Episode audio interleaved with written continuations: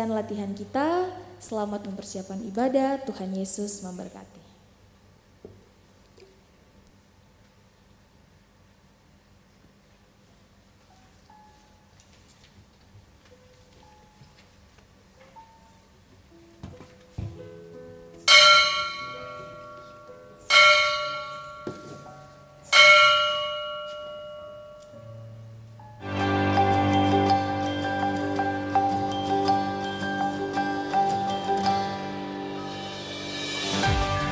Shalom, mari bergabung dalam Saturday Worship Magna Ministry setiap hari Sabtu pukul 17 waktu Indonesia Barat mulai tanggal 9 April 2022. Kita akan bersama-sama memuji Tuhan, menyembah Tuhan, mendengarkan sabdanya yang penuh kuasa, dan ditantang untuk menjadi pemenang dalam kehidupan ini. Jangan lupa ajak keluarga, saudara, dan teman untuk merasakan kuasa pujian kepada Tuhan dalam Saturday Worship yang bertempat di The Grace Hartono Mall, Yogyakarta. Mari kita terhubung dengan Tuhan dan juga orang-orang di sekitar kita. Kami tunggu kehadirannya ya. Tuhan memberkati.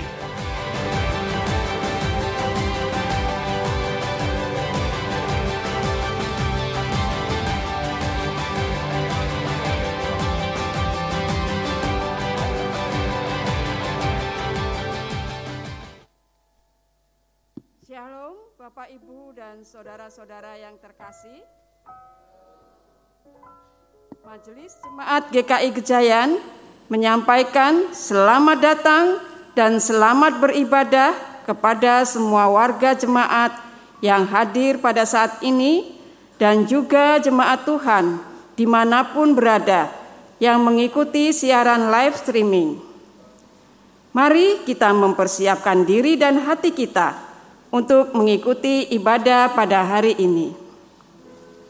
Bersama ini kami informasikan beberapa warta lisan sebagai berikut. Pertama, perayaan Paskah Hana Simeon, Paskah khusus untuk lansia akan dilaksanakan pada hari Selasa 26 April 2022 pukul 10 WIB secara live streaming via YouTube dan Zoom.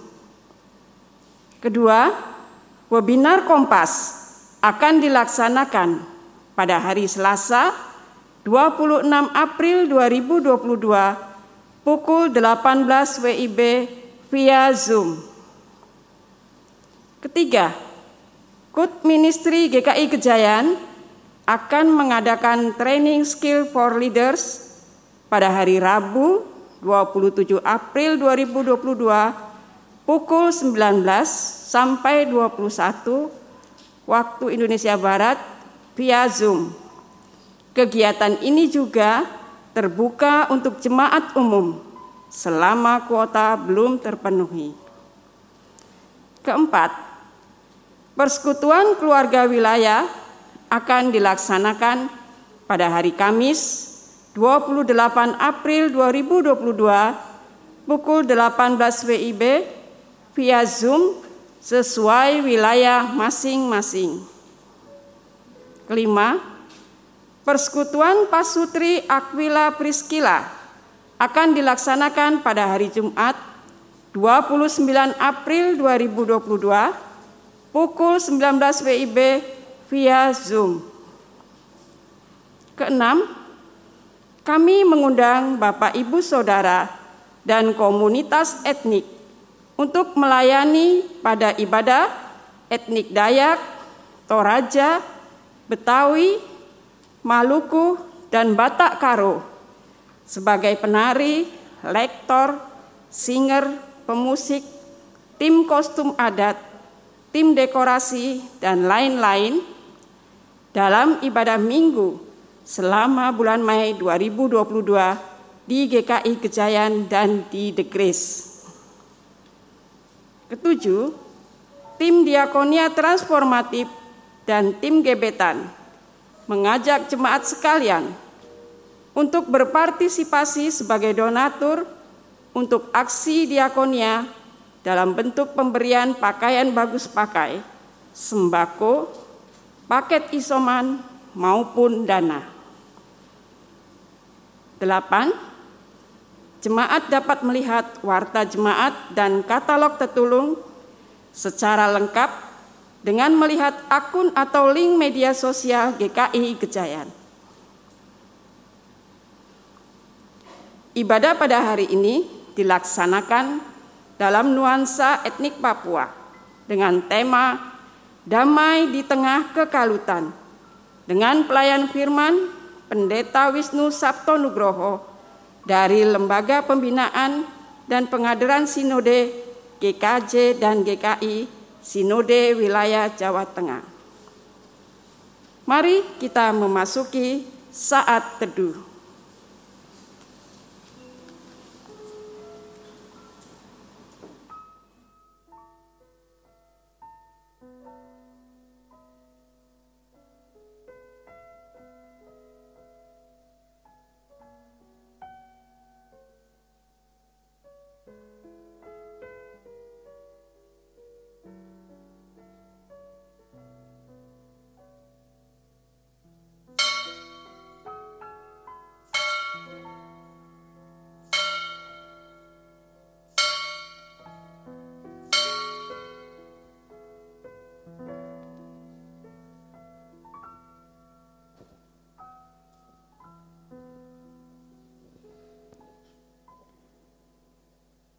Kita hidup dan tinggal dengan berbagai keragaman budaya sebagai berkat Tuhan bagi Indonesia. Di ibadah Paskah kedua ini, kita beribadah dengan nuansa budaya dari timur Indonesia, Papua. Bapak Ibu dapat melihat dekorasi ibadah dipenuhi dengan hiasan etnik, khususnya ukiran memiliki arti tersendiri yang secara umum bermakna keyakinan akan adanya kekuatan yang melindungi dan juga ekspresi syukur atas panen. Ukiran pada tiang dan tembok, bahkan pada tubuh manusia yang dahulunya dengan mencacah tubuh dan kini digantikan dengan lukisan cat. Prosesi Alkitab akan diantar dengan tarian war, yaitu tarian dari wilayah Saireri, wilayah pesisir pantai utara yang merupakan salah satu dari tujuh wilayah adat di Papua dan Papua Barat.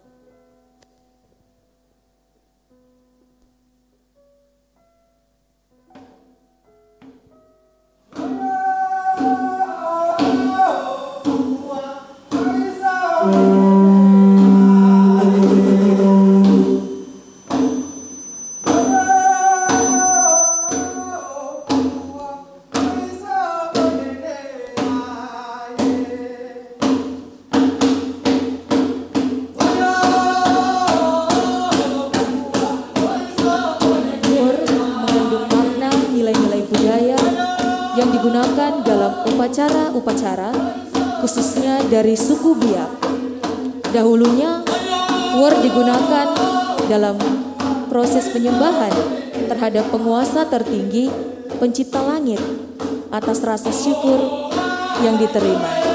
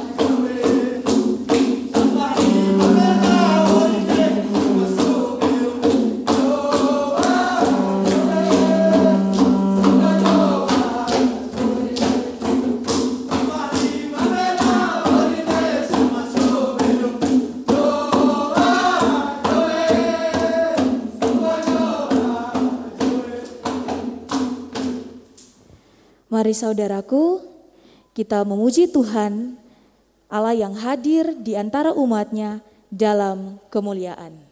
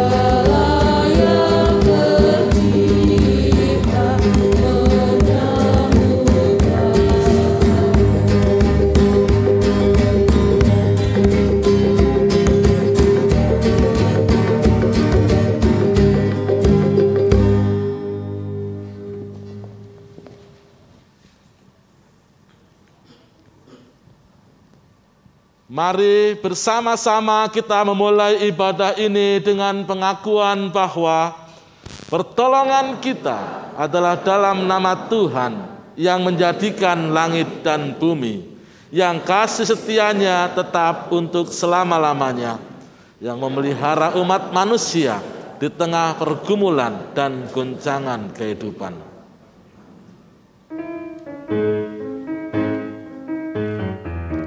Efenu shalom aleichem, Efenu shalom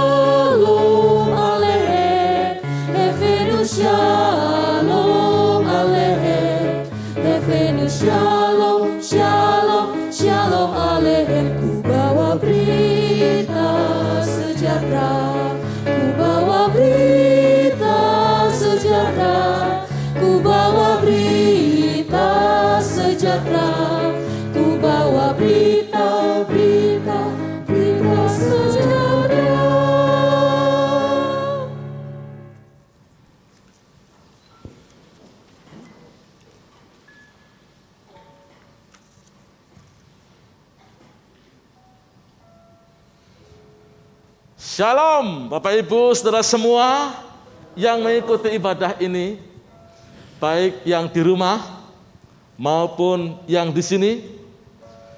Kita bersyukur pada hari ini kita merayakan kasih setia Tuhan.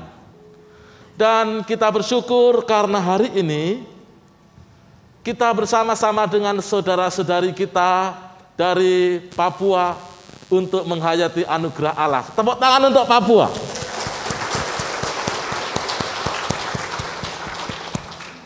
Saudara, adakah yang pernah ke Papua? Wah, Ibu Rina dan keluarga. Yang dari Papua? Nah, ini banyak ya. Jadi hati Papua gitu ya.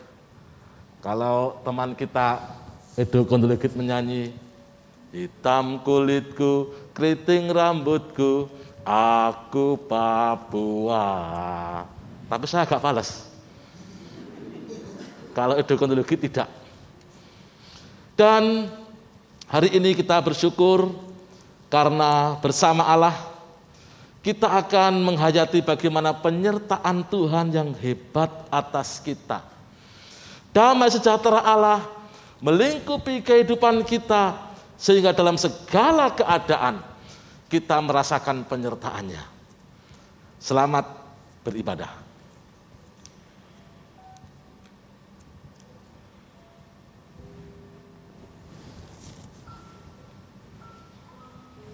Mari kita datang ke hadapan Tuhan mengaku dosa di dalam kesungguhan hati dan memohon pengampunan. Kita berdoa.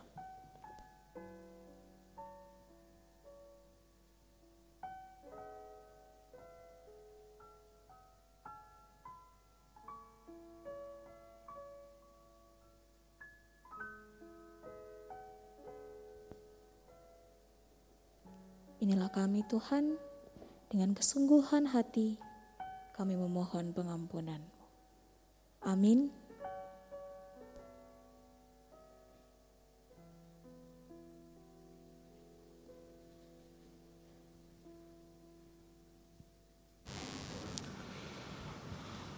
Saudara yang dikasih Tuhan, inilah berita anugerah dari Tuhan seperti yang tertulis dalam Roma pasal 5 ayat 8 sampai 9. Akan tetapi Allah menunjukkan kasihnya kepada kita oleh karena Kristus telah mati untuk kita ketika kita masih berdosa. Lebih-lebih karena kita sekarang telah dibenarkan oleh darahnya, kita pasti akan diselamatkan dari murka Allah. Demikianlah berita anugerah dari Tuhan. Syukur kepada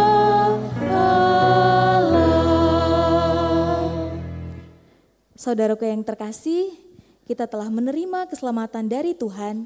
Mari serahkan seluruh kehidupanmu dan datang pada Yesus.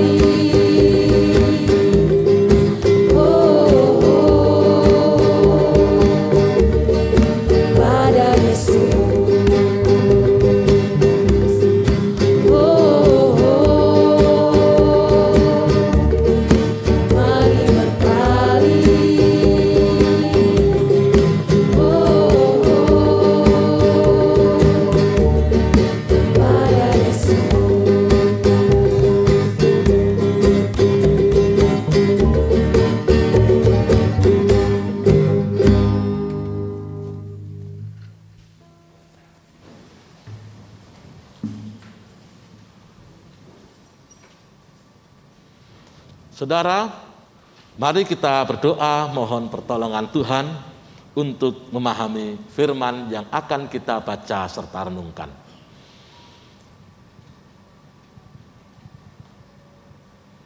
Ya Tuhan, Engkaulah tempat perteduhan kami turun-temurun. Tidak ada tempat selain Engkau untuk kami meletakkan hidup. Di tengah-tengah berbagai situasi keseharian yang kami alami, tak jarang kami takut, kami bimbang, kami kalut. Dan kami bersyukur karena Tuhan menyapa kami damai sejahtera bagi kamu. Oh terima kasih Tuhan, sungguh indah sapaanmu. Dan kami ada dalam dekapan kasihmu. Terima kasih ya Tuhan. Melalui firman yang akan kami baca serta renungkan, kami ingin semakin mengalami Tuhan. Maka berfirmanlah Tuhan, kami akan mendengarkan serta melakukannya. Dalam nama Tuhan Yesus kami berdoa. Amin. Kisah para Rasul pasal 5 ayat 27 sampai dengan 32. Kisah para Rasul pasal 5 ayat 27 sampai dengan 32. Saya akan membacakan dalam bahasa suku Maibrat.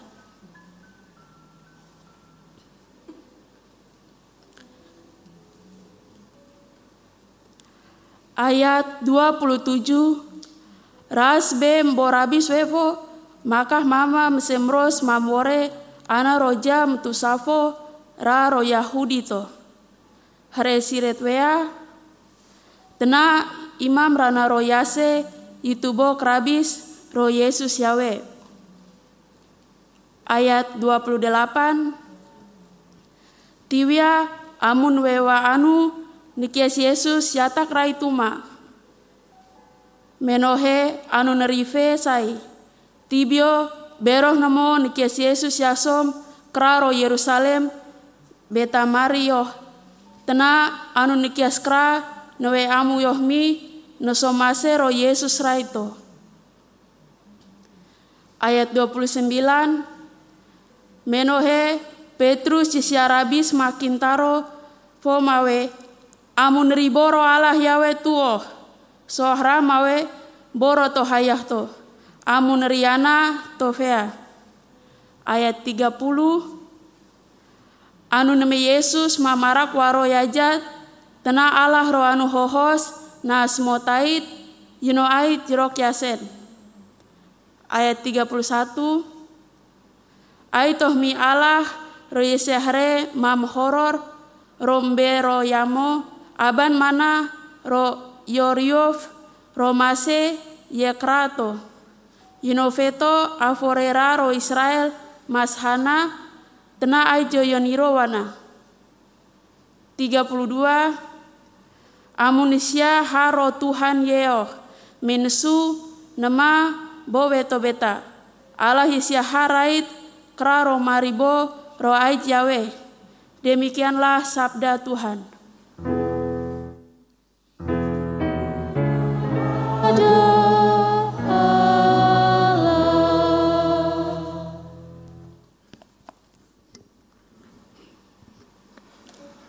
Mazmur 118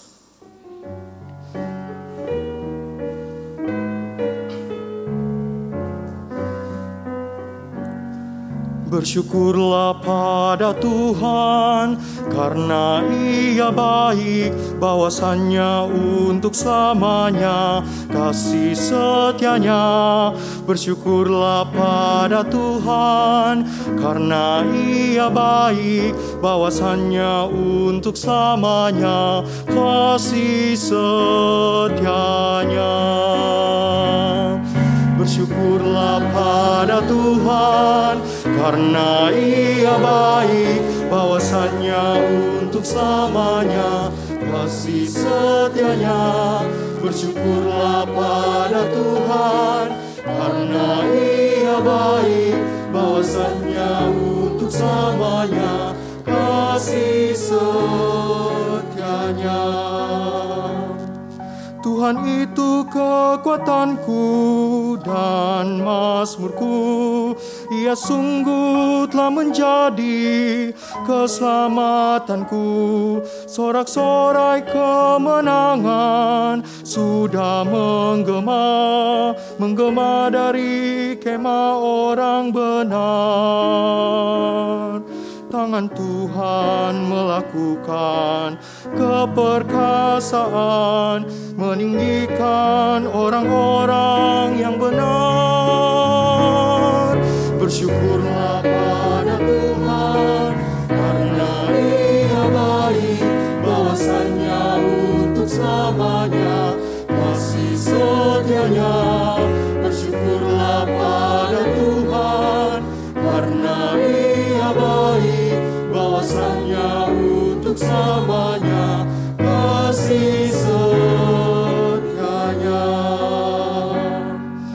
Aku tidak akan mati tapi hidup. Dan ku akan menceritakan karya-karyamu. Tuhan telah menghajar aku dengan keras Tapi tak serahkan ku pada maut Bukakan ku pintu gerbang kebenaranmu. Aku ingin masuk untuk bersyukur. Bersyukurlah pada Tuhan Karena ia baik Bahwasannya untuk selamanya Kasih setianya Bersyukurlah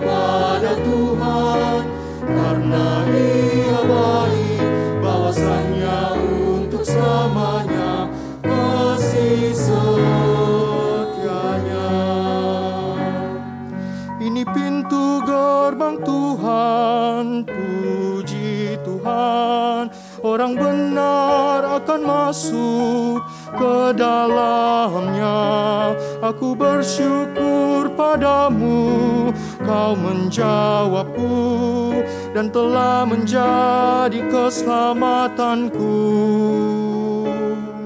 batu yang sudah dibuang tukang bangunan kini sudah jadi batu penjuru. Bersyukurlah pada Tuhan karena ia baik bahwasannya untuk selamanya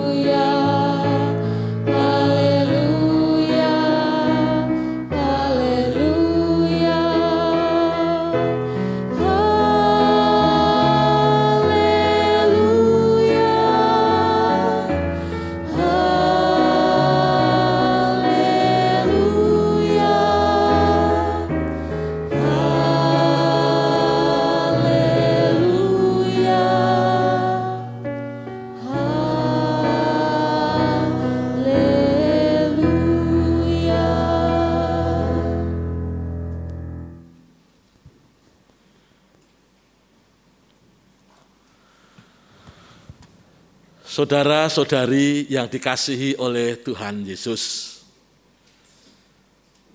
Pengalaman traumatis bisa dialami oleh siapa saja. Pengalaman traumatis terjadi karena peristiwa buruk yang menimpa kehidupan seseorang. Dan akibat dari pengalaman traumatis itu adalah suasana batin yang tertekan. Ini kejauhan ya. Suasana batin yang tertekan. Kehidupan dijalani tidak menyenangkan. Dan dalam kehidupan kita sehari-hari, pengalaman traumatis itu bisa terjadi karena berbagai peristiwa. Teman saya tidak berani untuk mengungkapkan cinta kepada orang yang ditaksirnya. Terus curhat. Saya itu sebetulnya naksir dia loh. Saya mengatakan, kalau kamu naksir dia, ya dikatakan tuh ya jangan disimpan dalam hatimu. Kalau disimpan dalam hatimu, nanti kamu tersiksa, Pernah mengalami seperti itu?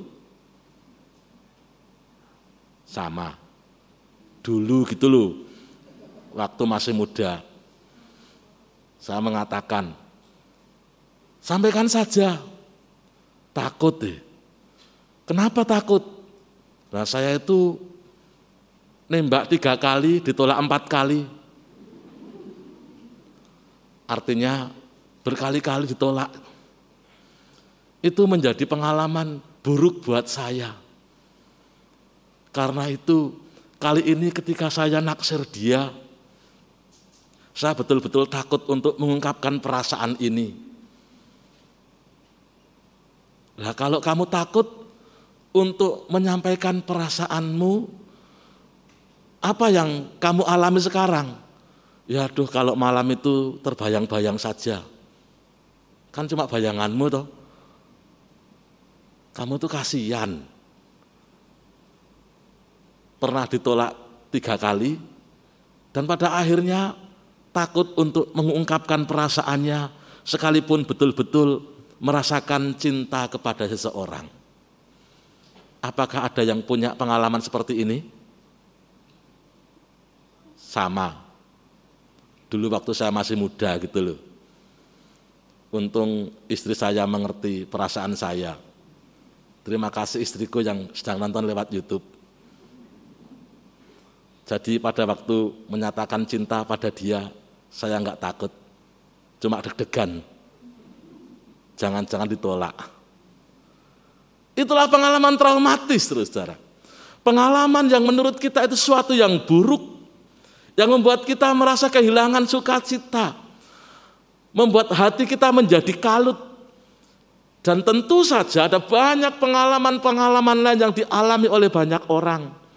Ada orang tidak bisa naik sepeda. Sampai tua tidak bisa naik sepeda. Karena apa? Karena pada waktu kanak-kanak naik sepeda jatuh. Dan bukan hanya jatuh tapi diolah-olah oleh teman-temannya. Menjadi malu. Dan pada akhirnya memilih untuk tidak berani naik sepeda. Ada orang tidak berani memanjat pohon karena pernah suatu kali naik pohon jatuh. Dan pengalaman-pengalaman yang lain dalam kehidupan ini. Seperti yang sudah kita lihat tadi, pengalaman traumatis akan menghilangkan rasa damai di dalam diri. Membuat orang tidak nyaman melakukan segala sesuatu. Dan pengalaman itu juga dialami oleh murid-murid Tuhan Yesus. Mereka mengalami pengalaman traumatis karena peristiwa salib. Mereka melihat bagaimana peristiwa itu terjadi. Bagaimana Tuhan Yesus diolok-olok. Bagaimana dia dinesta. Bagaimana Tuhan Yesus mengalami situasi yang buruk di mata para murid. Mereka mengharapkan pada waktu itu dia, Tuhan Yesus, akan melakukan tindakan tertentu supaya bebas dari olok-olok, bebas dari penyiksaan, bebas dari segala sesuatu yang menindih dirinya, bebas dari salib yang menyiksa. Mereka melihat bagaimana para tentara begitu kejam memperlakukan Yesus dengan cara yang tidak adil. Mereka melihat bagaimana peradilan yang tidak adil terjadi. Fitnah demi fitnah dituduhkan kepada Tuhan Yesus. Mereka melihat Tuhan Yesus kalah dalam survei. Surveinya itu kan dikatakan Yesus atau Barabas. Survei dimulai dan kalian mengatakan apa? Barabas, bebaskan Barabas, bebaskan Barabas, salibkan dia, salibkan dia. Dalam survei yang dilakukan itu kalah. Betapa memalukan. Malunya itu luar biasa. Karena pengalaman itu mereka memilih untuk menutup diri. Mereka trauma kalau ketemu orang-orang Yahudi mereka sama-sama orang Yahudi, namun mereka sangat ketakutan. Takut jangan-jangan peristiwa itu akan terjadi dan saya akan menjadi korban berikutnya. Pengalaman traumatis itu membuat mereka memilih untuk menutup diri. Menutup diri dari perjumpaan. Menutup diri dari relasi. Saudara, Pengalaman traumatis membuat hati tertekan.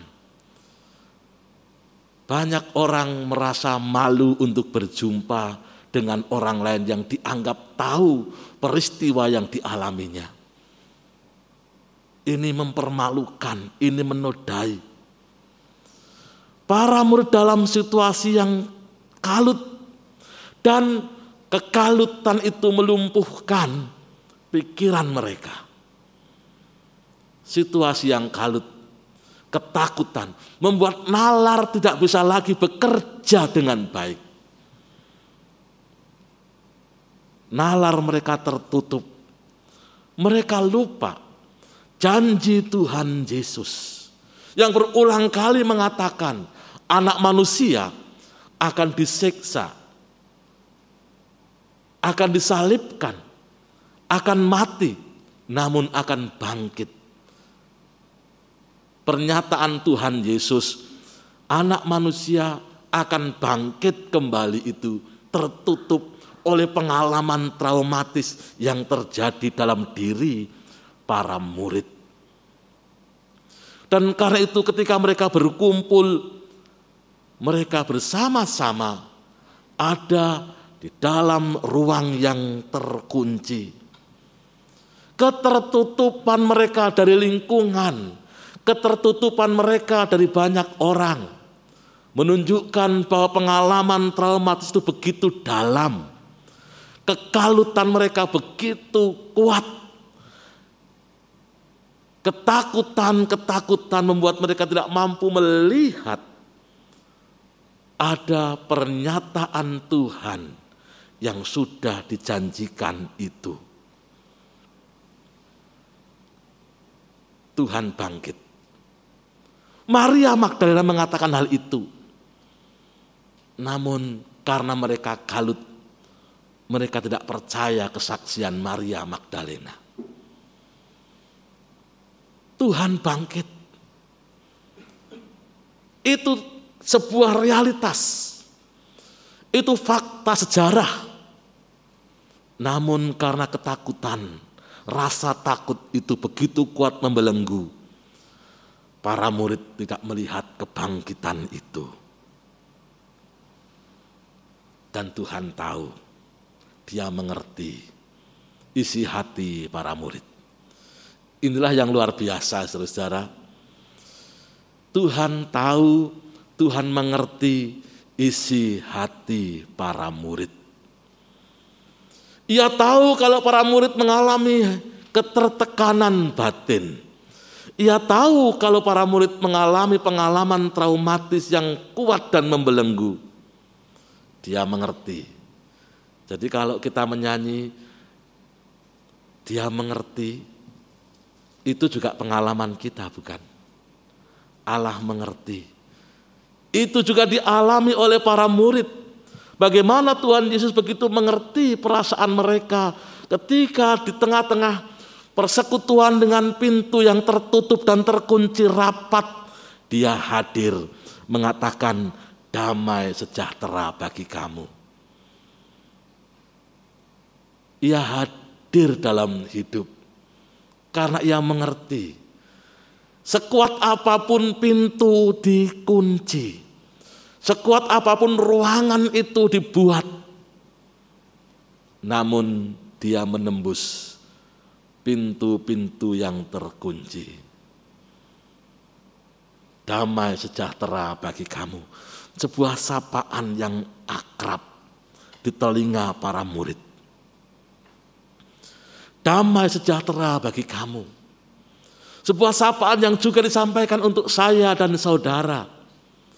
Ketika hati kita dalam keadaan kalut, hati kita dalam keadaan penuh dengan luka-luka, ketika kita berada dalam situasi penuh tekanan, ia masuk dalam hatimu, ia katakan damai sejahtera bagi kamu. Dia bukan hanya menembus pintu fisik yang dikunci, namun juga pintu hati. Dan di sini ia hadir menunjukkan bahwa janjinya itu benar. Kalau Tuhan katakan kepadamu, engkau dicintai, engkau dikasihi, engkau begitu berharga. Seringkali perkataan Tuhan itu tertutup oleh pengalaman traumatis kita, oleh tekanan-tekanan hidup kita. Namun Tuhan berulang kali masuk dalam hatimu dan katakan, damai sejahtera bagi kamu. Para murid mengalami pengalaman yang sama dengan kita. Tuhan yang mengerti, Tuhan yang peduli masuk dalam hidup. Dan untuk meyakinkan kalau itu Tuhan Yesus yang hadir apa yang dilakukan oleh Tuhan Yesus. Di hadapan para murid ia menunjukkan tangan dan lambungnya yang terluka. Dengan menunjukkan tangan dan lambungnya yang terluka itu, Tuhan Yesus ingin mendemonstrasikan kebangkitan untuk semua. Yang menunjukkan bahwa luka di tangan Yesus itu merupakan lambang solidaritasnya pada manusia. Setelah ia bangkit, luka di tangan luka di lambung belum pulih. Dan ini menurut para penafsir ini sebagai tanda solidaritas Yesus pada kelemahan kita. Tidak ada manusia yang sempurna baik secara fisik, mental maupun spiritual. Ia hadir dengan luka di tangan dan di lambungnya menunjukkan bahwa ia menerima segala keberadaan manusia. Maka jika di antara kita ada yang menuntut kesempurnaan dari orang lain, ini tidak seperti yang diajarkan oleh Tuhan Yesus. Kalau engkau menuntut kesempurnaan pasanganmu, pasangan orang tu, orang tuamu, menuntut kesempurnaan orang lain. Lihatlah peristiwa Yesus ini. Dengan menunjukkan luka di tangan dan di lambungnya, ia ingin mengatakan, engkau semua ku kasihi, apa pun keberadaanmu. Karena itu hentikanlah kritik, hentikanlah caci maki, hentikanlah kemarahan-kemarahan ketika engkau melihat sesuatu yang kau pandang tidak sempurna.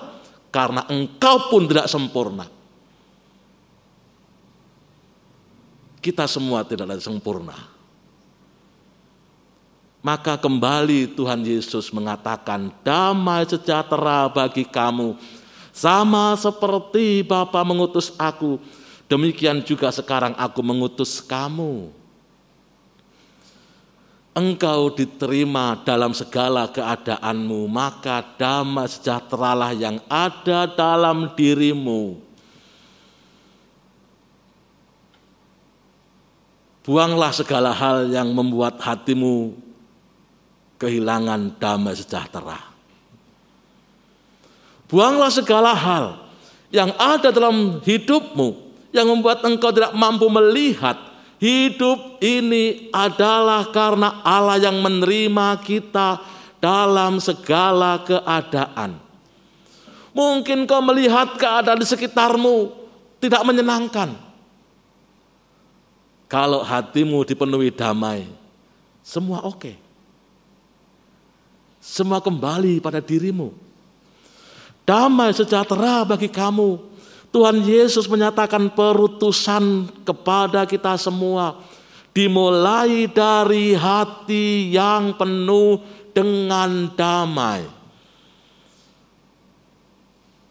Dan kalau kita kembali melihat peristiwa salib, saudara, ini begitu luar biasa bagaimana Tuhan Yesus mengajarkan hati yang dipenuhi dengan damai itu.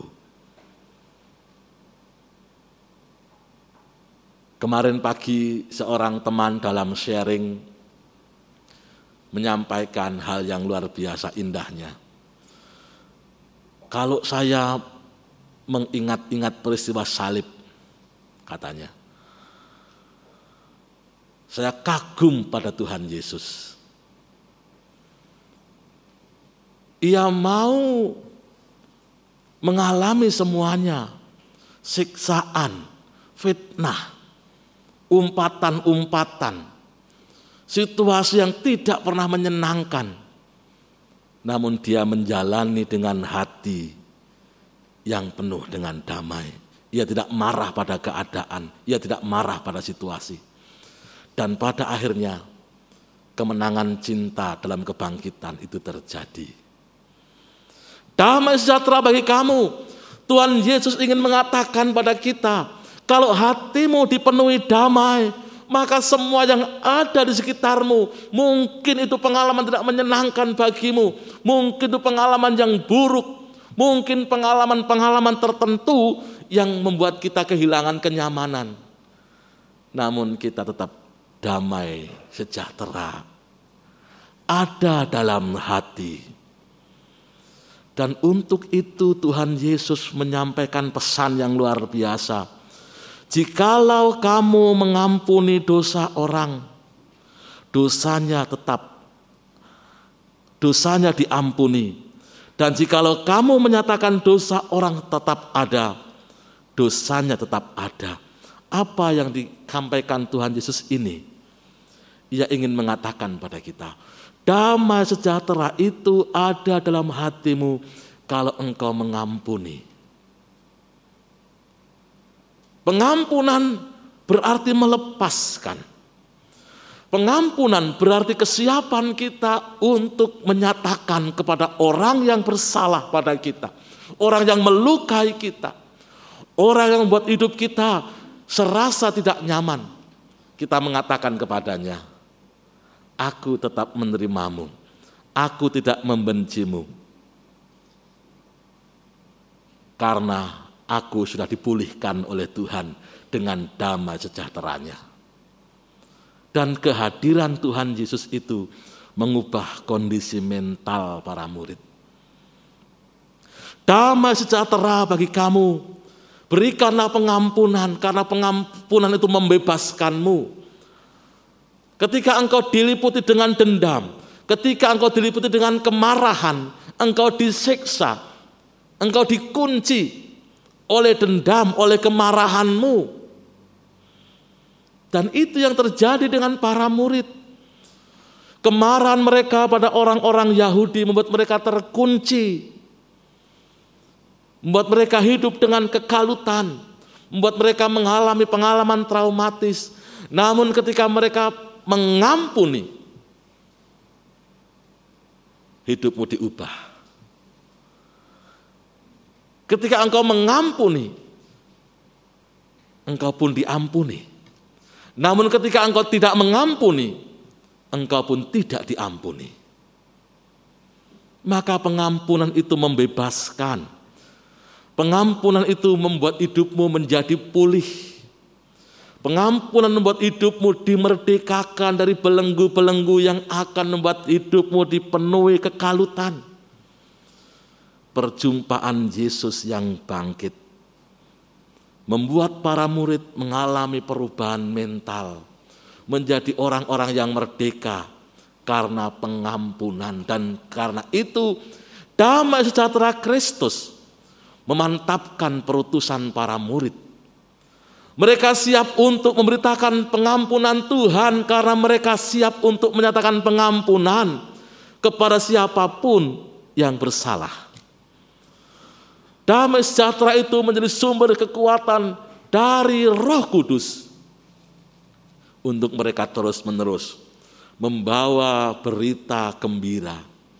Berita gembira itu adalah Allah memulihkan kehidupan dengan pengampunan. Allah memanggil kita untuk saling mengampuni. Dan dari sini saudara, kita diajak untuk menghayati hidup dalam Kristus. Damai sejahtera Allah bagimu. Damai sejahtera Allah itu menembus dinding-dinding ketakutanmu. Mungkin dalam hidup ada begitu banyak hal yang menakutkan kita melangkah. Kalau orang saya bilang gojak gajek. Gojak gajek itu bahasa Indonesia itu apa ya? Ya ragu-ragu, bimbang, tidak tahu apa yang harus dilakukan itulah gojak gajek. Kalau hidup kita sekarang ini dalam situasi seperti itu, terimalah Yesus. Ia masuk dalam hatimu, ia katakan kepadamu, damai sejahtera bagi kamu. Damai sejahtera ini menyembuhkan kita. Ia menyembuhkan pengalaman-pengalaman traumatismu. Ia menyembuhkan kekalutanmu. Ia mau sembuhkan luka batinmu. Terimalah pengampunannya ampuni sesama, dan alami damai sejahtera Allah. Tuhan ada dalam hatimu. Amin. Saudara mari kita bersaat hening.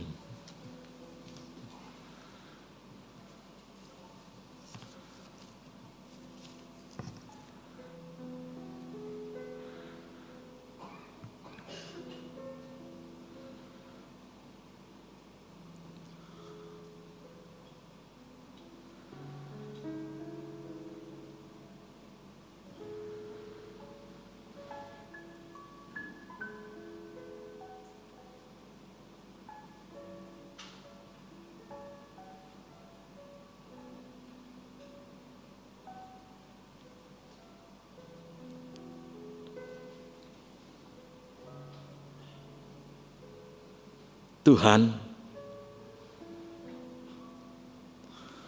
hari-hari kehidupan kami sering kali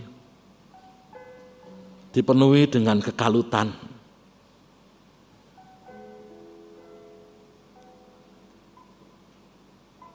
Ketika kami marah dengan apa yang kami alami,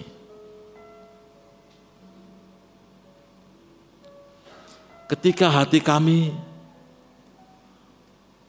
penuh dengan tekanan yang buat kami tidak mampu melihat ada Tuhan di sana. Ketika kami menuntut semua yang ada di sekitar kami sempurna menurut pikiran kami. Tuhan ingatkan kami luka di tangan dan lambungmu ingin menunjukkan pada kami engkau dicinta oleh Tuhan. Terima kasih Tuhan. Engkau begitu mengerti hati kami yang rapuh. Engkau begitu mengerti keadaan kami yang penuh dengan situasi-situasi tertentu.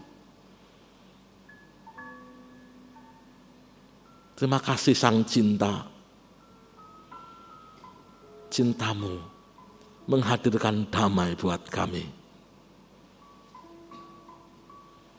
Terima kasih Sang Cinta. Karena cintamu kami siap untuk melangkah. Membaharui hidup bersama Tuhan. Hari ini kami berdoa untuk saudara-saudari kami yang berbeban, yang mengalami hidup serasa berat, yang tertekan, yang jiwanya terombang-ambing, yang merasa dalam situasi hidup di tengah ketidakpastian, yang merasa hidup ini begitu menakutkan Oh Tuhan, saya bersyukur karena Engkau mengatakan damai sejahtera bagi kamu. Kami juga berdoa untuk persekutuan umat Tuhan di GKI Kejayaan ini. Tuhan telah panggil kami untuk menjadi persekutuan. Semoga dalam persekutuan kasih kami saling memperlengkapi satu sama lain. Kami saling menumbuhkan. Kami saling memberikan semangat untuk memberikan yang terbaik bagi Tuhan melalui persekutuan, kesaksian, dan pelayanan. Kami doakan hamba-hambamu, para penatua dan keluarganya, Pendeta Paulus Lee, Pendeta Ratna, Pendeta Osa, para pengerja gereja, para pelayan Tuhan, TPG di sini, semua anggota jemaat dan simpatisan. Kami bersyukur Tuhan, karena Tuhan jadikan kami satu dan kami juga berdoa, supaya setiap pelayanan, persekutuan, kesaksian yang kami lakukan, kami membawa damai sejahtera Tuhan. Bapak yang baik pada hari ini, kami juga berdoa untuk saudara kami yang bergumul dengan kelemahan fisik, karena sakit, karena usia lanjut, Tuhan ada bersama mereka, juga keluarga yang mendampinginya. Saya berdoa untuk pergumulan pekerjaan, usaha, bisnis, pertanian, studi, mencari pekerjaan, pasangan hidup, pergumulan keluarga. Kami bersyukur Tuhan hadir dalam kehidupan kami. Dan kami berdoa pada hari ini untuk bangsa kami Indonesia. Secara khusus saya berdoa untuk Papua. Damailah Papua. Karena Tuhan beserta dengan Papua. Terima kasih Tuhan untuk hari ini Terima kasih untuk cintamu. Terima kasih untuk damai sejahtera yang melingkupi seluruh hidup. Dan kami mau hidup di dalamnya. Di dalam nama Tuhan Yesus, kami berdoa. Amin.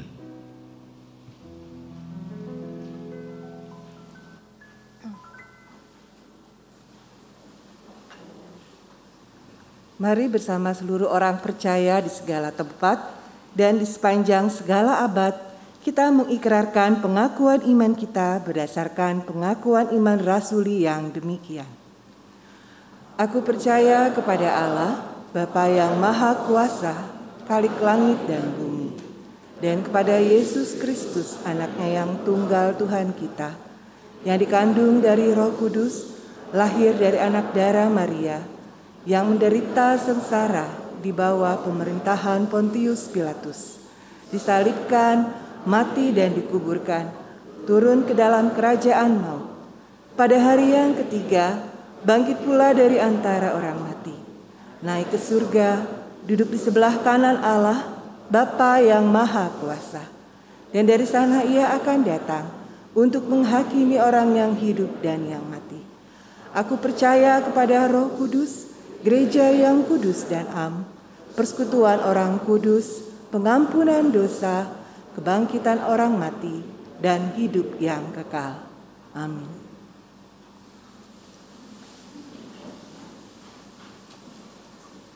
Mari kita mengumpulkan persembahan sambil mengingat firman Tuhan yang tertulis di dalam Matius 5 ayat 23 sampai dengan 24. Mari kita baca bersama-sama. Sebab itu, jika engkau mempersembahkan persembahanmu di atas mesbah, dan engkau teringat akan sesuatu yang ada dalam hati saudaramu terhadap engkau, tinggalkanlah persembahanmu di depan mesbah itu dan pergilah berdamai dahulu dengan saudaramu. Lalu kembali untuk mempersembahkan persembahanmu itu. Mari kita memberikan persembahan yang terbaik bagi Tuhan.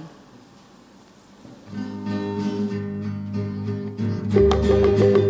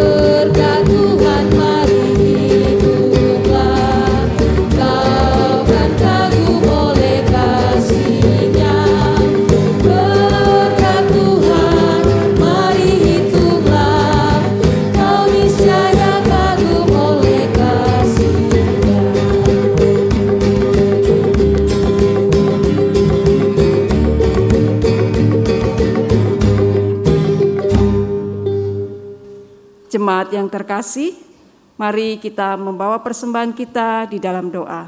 Mari kita berdoa. Tuhan Allah Bapa Surgawi, sungguh kami mengucap syukur Tuhan di tengah situasi pandemi saat ini yang belum berlalu Tuhan, Engkau terus memberkati kehidupan kami. Terlebih-lebih Tuhan juga limpahkan kesehatan, sehingga Tuhan mampukan kami untuk tetap beraktivitas dengan penuh sukacita. Kami juga mengucap syukur Tuhan melalui setiap pekerjaan maupun usaha kami masing-masing Tuhan juga melimpahkan berkat rezeki di dalam kehidupan keluarga lepas keluarga. Terima kasih ya Tuhan. Begitu besar kasih setia Tuhan yang senantiasa boleh melimpah di dalam kehidupan kami. Tuhan, kalau saat ini kami boleh mempersembahkan sebagian dari berkat yang sudah kami terima. Biarlah Tuhan persembahan yang sudah kami kumpulkan ini Kiranya Tuhan berkati, Tuhan sucikan, dan Tuhan layakkan, agar persembahan ini boleh kami pakai di dalam segala kegiatan di rumahmu ini. Berkati juga Tuhan tangan-tangan yang sudah mempersembahkan dengan penuh sukacita. Kami juga mau berdoa Tuhan untuk setiap mereka yang akan mengelola dan memakai persembahan ini. Biarlah kiranya hikmat Tuhan yang boleh mereka terima, sehingga persembahan ini boleh layak di hadapanmu. Inilah ya Tuhan, ungkapan syukur kami. Di dalam nama putramu Tuhan kami Yesus Kristus, kami berdoa dan bersyukur. Amin.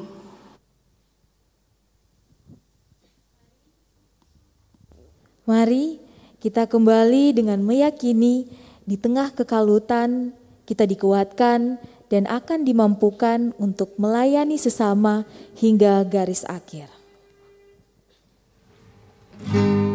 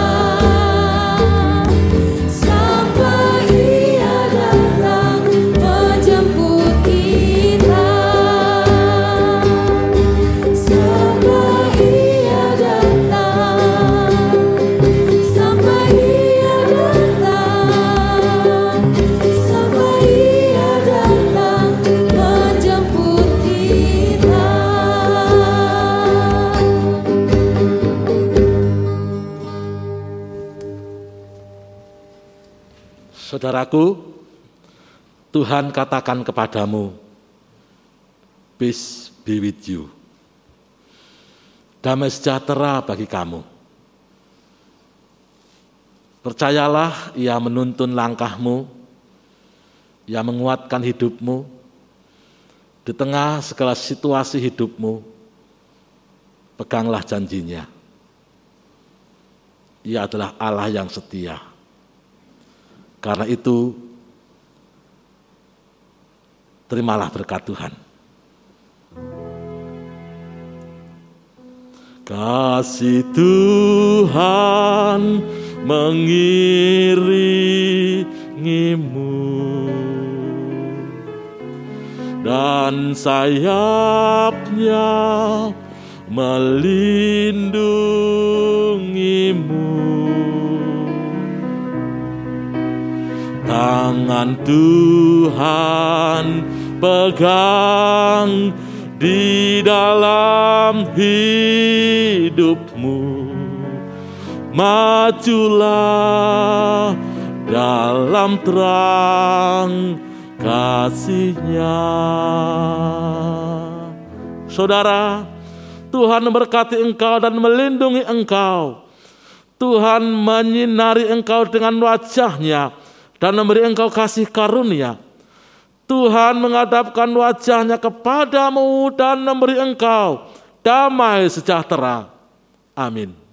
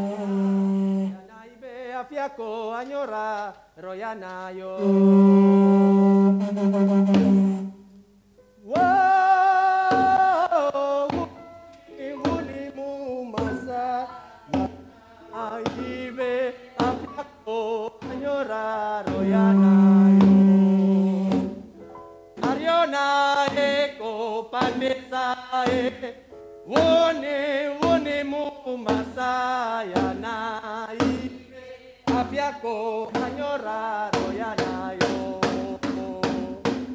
Oh!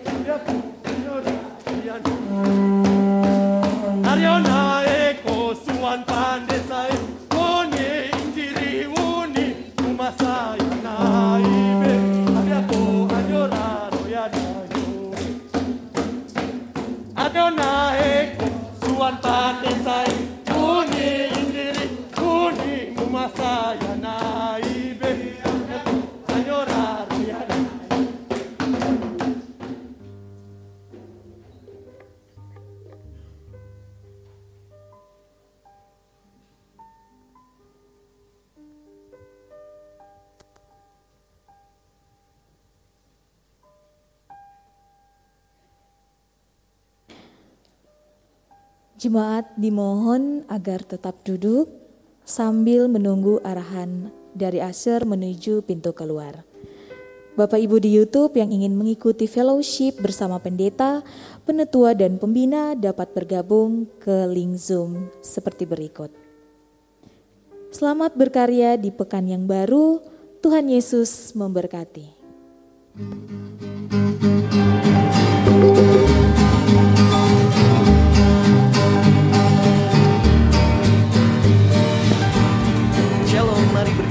dalam Saturday Worship Magna Ministry setiap hari Sabtu pukul 17 waktu Indonesia Barat mulai tanggal 9 April 2022.